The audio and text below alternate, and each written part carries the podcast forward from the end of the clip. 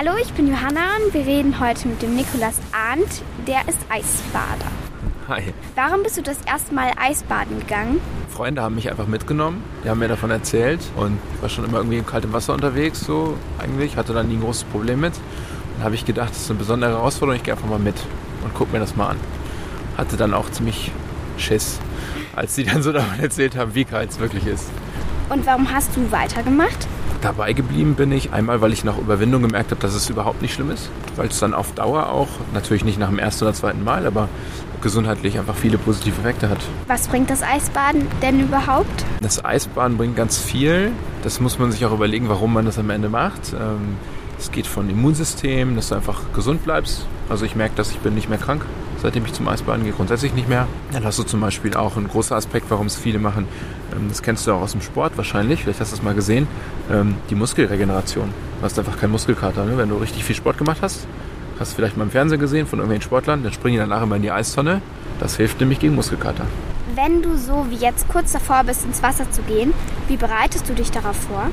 Also ich habe so eine ganz spezielle Routine, was ich immer mache. Es gibt aber ganz, ganz verschiedene, verschiedene Sachen, die man machen kann. Also ich zum Beispiel mache jetzt einen kurzen Teil einer Atemübung, die ähm, ich normalerweise regelmäßig zu Hause mache, weil die dauert ein bisschen länger. Und ich mache jetzt einen kleinen Teil davon, nochmal kurz bevor ich reingehe.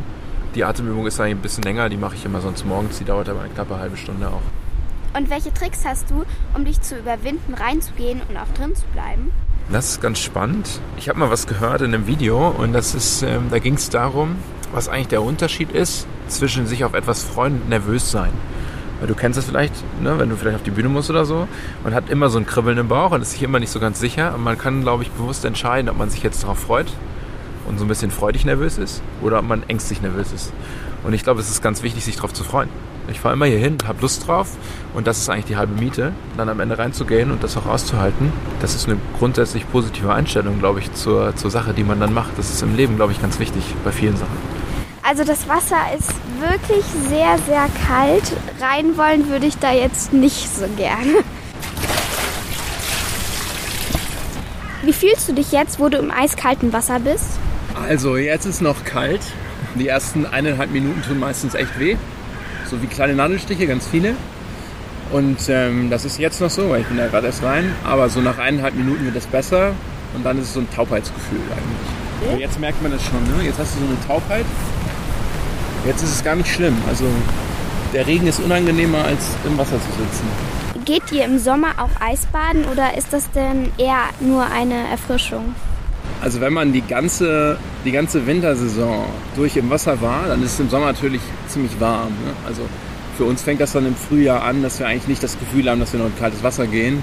Und im Sommer hat der Eisbach dann irgendwie 18 Grad oder 16 Grad. Das ist dann nicht mehr Eisbaden. Was wir machen ist seit letztem Jahr ähm, im Hintertutzer Gletscher. Da gibt es einen Gletschersee, der ist sehr, sehr kalt. Der ist noch, noch kälter als das. Und ähm, da kann man dann gut eigentlich im Sommer mal, mal hinfahren.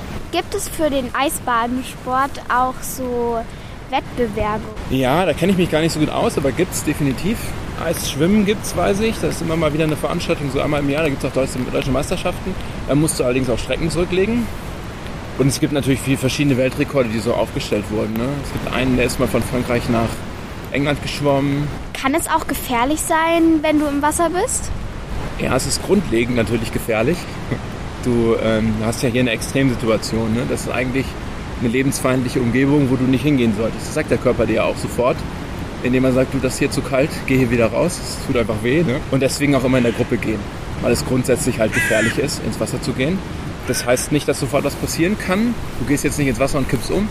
Aber so mit der Zeit und je nachdem auch, wie, also wie stark das Herz zum Beispiel ist oder ob man da Probleme hat und so. Deswegen immer auf jeden Fall vorher informieren beim Arzt und nie alleine gehen. Was ist wichtig nach dem Eisbaden? Nach dem Eisbaden hat der Profi seinen Bademantel bereitgelegt, damit er direkt in seinen Bademantel schlüpfen kann. Ähm, dann abtrocknen.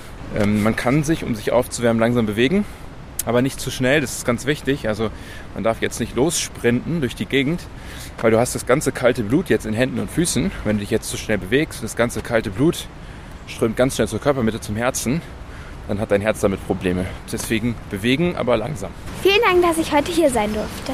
Ja, sehr gerne. Schön, dass du dabei warst. Ich hoffe, du hast viel gelernt.